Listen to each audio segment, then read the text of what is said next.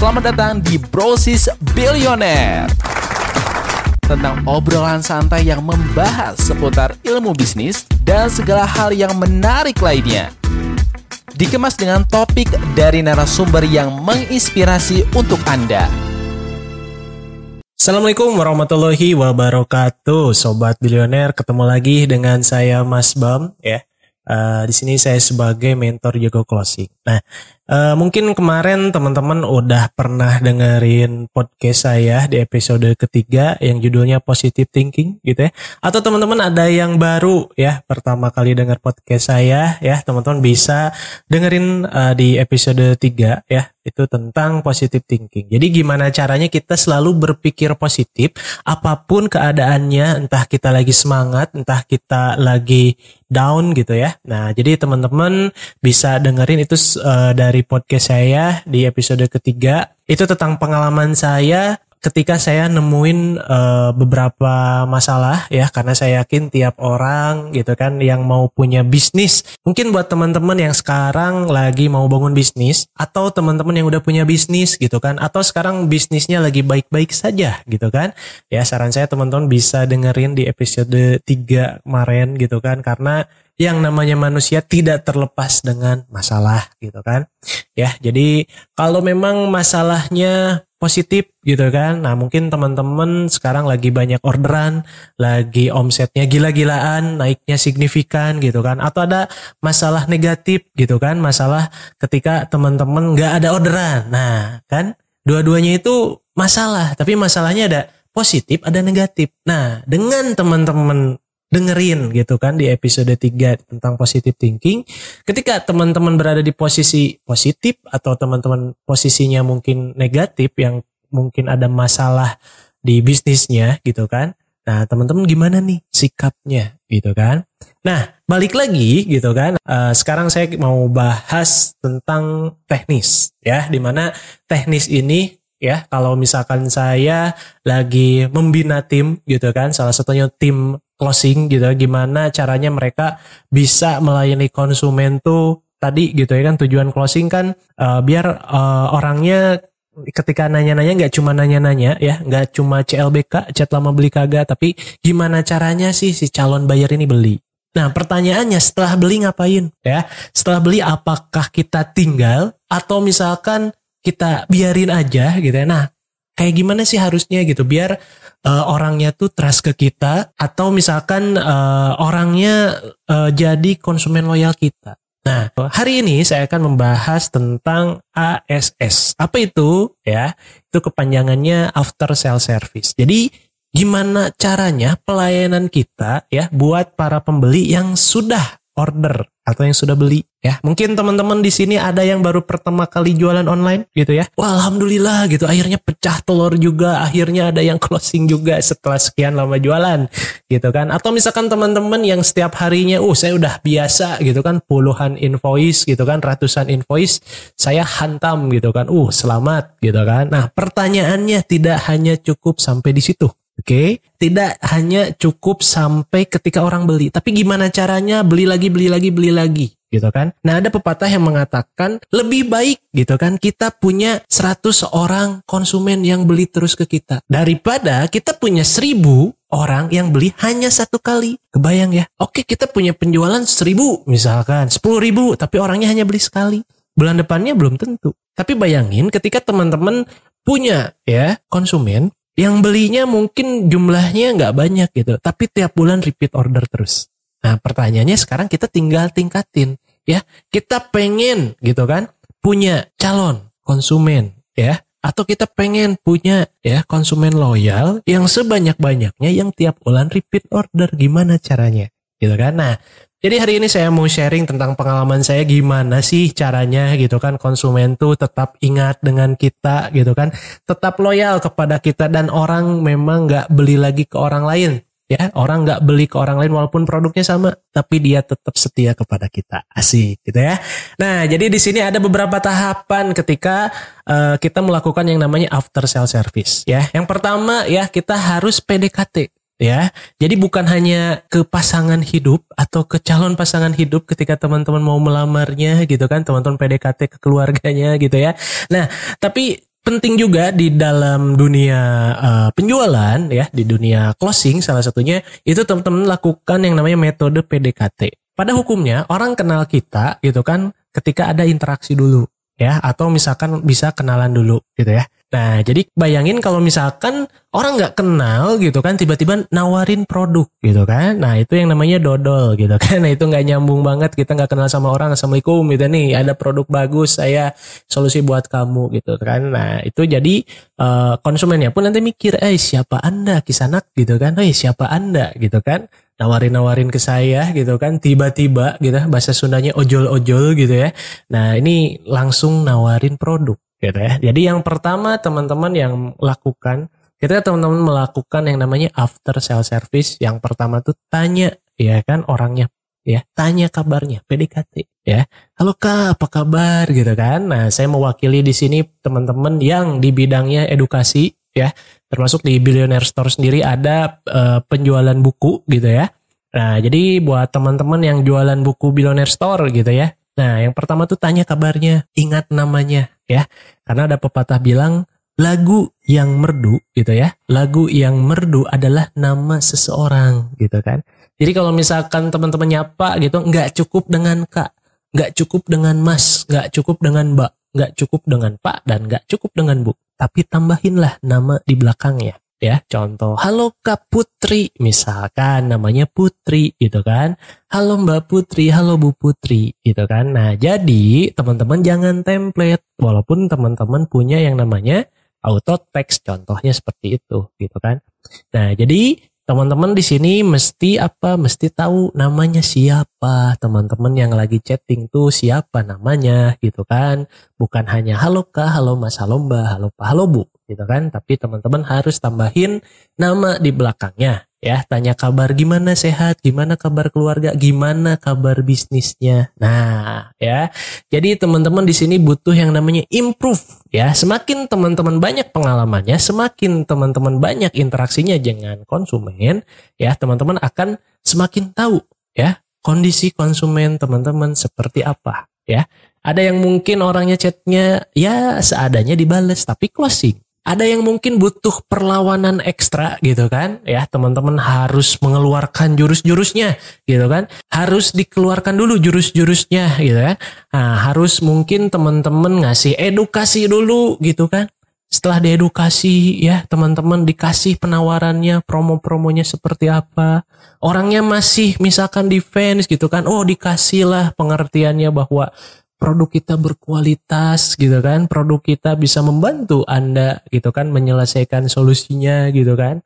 Nah akhirnya order gitu kan. Nah ada mungkin tipikal konsumen yang seperti itu, yang memang orangnya pengen detail gitu kan, baru transfer ya. Jadi hal yang pertama yang teman-teman lakukan di after sales service ini yaitu PDKT, tanya kabar ya. Kabar keluarganya, kabar bisnisnya gitu kan.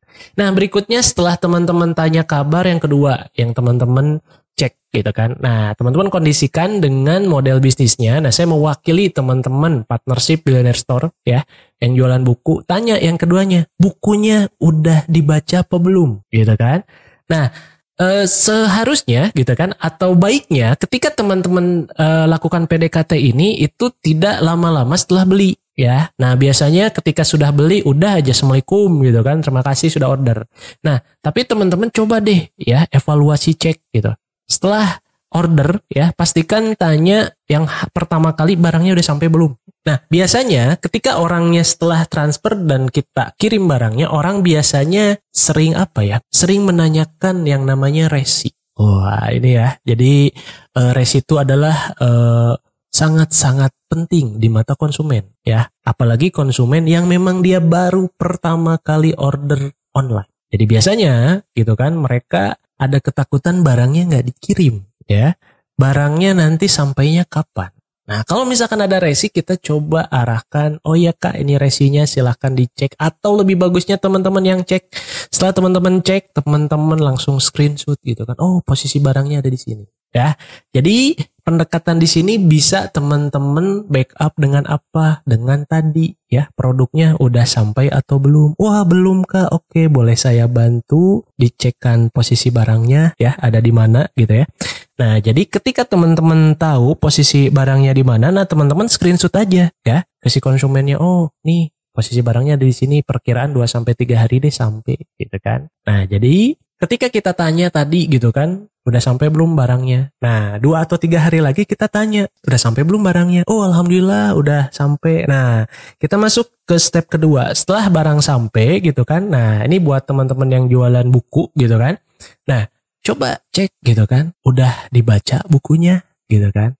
Nah, kalau misalkan orangnya semangat, itu kan rata-rata buku Billionaire Store tuh halamannya, jumlah halamannya 256 gitu kan. Pokoknya jumlah halamannya lumayan tebal gitu ya. Nah, jadi teman-teman coba dijelaskan, didetailkan, udah baca sampai halaman berapa gitu kan.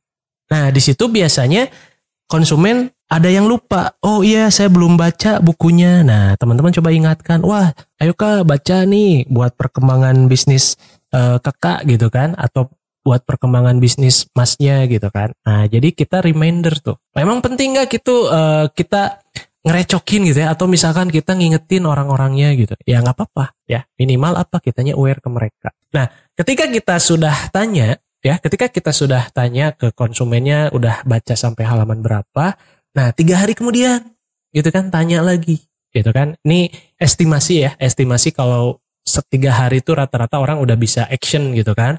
Nah, dengan segala macam kegiatannya gitu kan. Nah, 3 hari lagi dari tadi gitu ya, dari yang udah kita tanya sudah baca sampai halaman berapa. Nah, berikutnya tanya gimana efek perkembangan ke bisnis kakak setelah membaca buku tersebut gitu kan. Oh, alhamdulillah, mungkin jawabannya beraneka ragam ya gitu ya. Ada yang mungkin, oh alhamdulillah Kak, dengan hasil saya baca buku Kang Dewa, bisnis saya udah bisa up lagi, udah bisa growing lagi. Atau misalkan yang baru bisnis online, oh alhamdulillah Kak, saya tercerahkan dengan ilmu-ilmu Kang Dewa, misalkan kayak gitu. Atau yang udah punya bisnis, wah alhamdulillah nih, ternyata saya baru tahu gitu kan, cara jualan yang benar tuh seperti ini, seperti ini, seperti ini gitu. Jadi itu tuh tujuannya ya, bukan hanya PDKT tujuannya. Tujuannya bukan hanya repeat order, tapi apa? Mencari testimoni. Jadi kebayang gak kalau misalkan teman-teman punya banyak testimoni gitu kan. Teman-teman konsumennya, ini saya salah satu contoh gitu ya. Nah, ada konsumen yang dia beli buku misalkan 30 hari jago jualan. Ada konsumen yang kedua itu beli buku Eshi Copywriting. Nah, kita gitu kan lagi PDKT, lagi nanya nih gitu kan after salesnya ke konsumen yang beli 30 hari jago jualan. Nah, si konsumennya ngasih testimoni, wah berkat buku 30 hari jago jualan dari Kang Dewa gitu ya. Nah, bisnis saya bisa melesat nih, omset saya bisa bertambah. Terima kasih ya Kak, sudah merekomendasikan buku 30 hari jago jualan, kata si konsumennya. Otomatis itu testimoni kan. Nah, teman-teman gitu kan, itu bisa screenshot. Atau teman-teman bisa rekam percakapannya, wah itu dibuat-buat. Wah, teman-teman kan enak tuh kalau misalkan ada yang nanya kayak gitu, wih itu mah dibuat-buat testimoninya, wis kata siapa gitu ya. Nah, teman-teman ada historis chatnya di awal ya, di apa, direkam ya tuh, dari pertama kali nanya ongkir, nanya ini sampai ke closing, sampai ke testimoni tuh, ada proses-prosesnya, itu real testimoni jadinya gitu kan.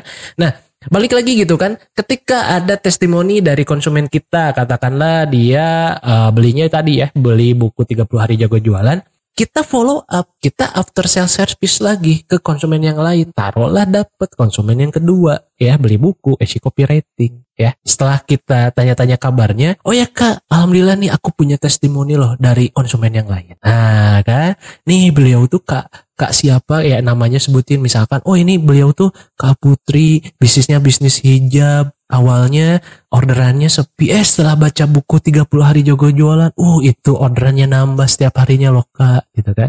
Nah, si konsumen pembeli buku Eshi Copywriting kan kepo, wah alhamdulillah itu buku apa tuh yang dibeli Kak Putri gitu kan. Wah itu bukunya 30 hari jago jualan Kak, buku kuning gitu kan, itu buku dari Kang Dewa juga kan, kakak kemarin beli buku Eshi Copywriting, nah gimana Kak? Iya sih gitu kan. Nah, dijawab nih si konsumen ECW tuh, anggaplah namanya Pak Budi ya nih, saya udah baca Eshi Copywriting, ternyata gini ya cara nulis headline yang baik tuh gitu kan. Oh iya Pak Budi gitu kan, nih Mbak Putri gitu kan nerapin nerapin ilmu 30 hari jago jualan, bisnis hijabnya omsetnya melesat, omsetnya naik, dari yang tadinya sepi sekarang rame. Oh gitu, iya kebetulan nih Pak Budi kan kemarin udah beli buku Eshi Copywriting. Nah saran saya ya, kalau misalkan mau seperti Mbak Putri gitu kan, nah, Pak Budi bisa beli buku 30 hari jago jualannya buat ningkatin penjualannya. Nah, alhasil apa? Pak Budi ini udah jadi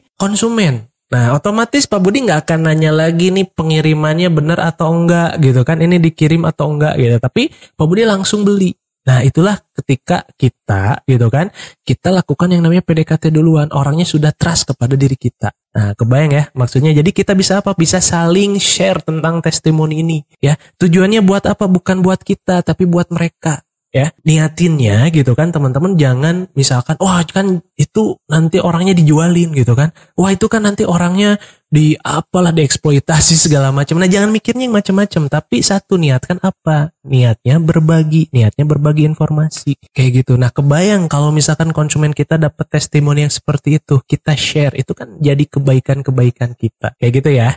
Nah tadi gitu kan, berikutnya gitu kan ya, jadi stepnya tanya kabar yang pertama, yang kedua udah dibaca atau belum bukunya, yang ketiga udah dipraktekin belum gitu kan. Nah biasanya dari pertanyaan ketiga itu gitu kan, itu sudah ada nih orang-orangnya, biasanya ada yang curhat gitu kan, gila ya isi buku 30 hari jago jualan gitu, nampol abis ya, saya praktekkan ternyata hasilnya kayak gini lah. Nah itu ya, sebagai apa? Sebagai alat perang teman-teman, sebagai bahan testimoni teman-teman, buat apa? Buat konsumen baru. Biasanya kalau konsumen baru nanyanya tuh seabrek gitu kan. Banyak banget pertanyaan gitu kan. Mulai dari harganya mahal lah, mulai dari nanti pengiriman dikirim atau enggak gitu kan. Nah, jadi teman-teman bukan nantinya debat kusir ya. Sekali lagi bukan kita bakal debat-debatan, tapi teman-teman apa? Pakai pihak ketiga. Yang namanya apa? Testimoni ya. Karena testimoni itu tidak bisa dibantahkan, oke? Nah, berikutnya step yang keempat adalah tanya efek dari bukunya tadi. Nah, biasanya kalau udah dipraktekkan gitu kan, tanya ya setelah dibaca bukunya, ngefek nggak? Nah, kayak tadi contohnya Mbak Putri jualan hijab gitu kan, Pak Budi gitu kan, konsumen Eshi Copywriting ya. Mbak Putri jualan hijab yang asalnya pembeliannya sepi, baca buku 30 hari jago jualan, meledak omsetnya. Nah, kita bisa sharing ke Pak Budi gitu kan. Nih, Pak Budi kan kemarin beli buku Eshi Copywriting. Nah, Mbak Putri nih udah ada omsetnya naik signifikan berkat buku 30 hari jago jualan. Nah, coba deh ya Pak Budi, kalau misalkan mau kayak Mbak Putri, nih saran saya tambahin nih, bisa dipelajarin di buku 30 hari jago jualan. Kayak gitu, teman-teman. Dan yang terakhir ya, kita caringnya ada gitu kan. Nah, terakhir apa? Ada yang bisa dibantu lagi kira-kira Mbak, Pak, Mas, Kak gitu kan.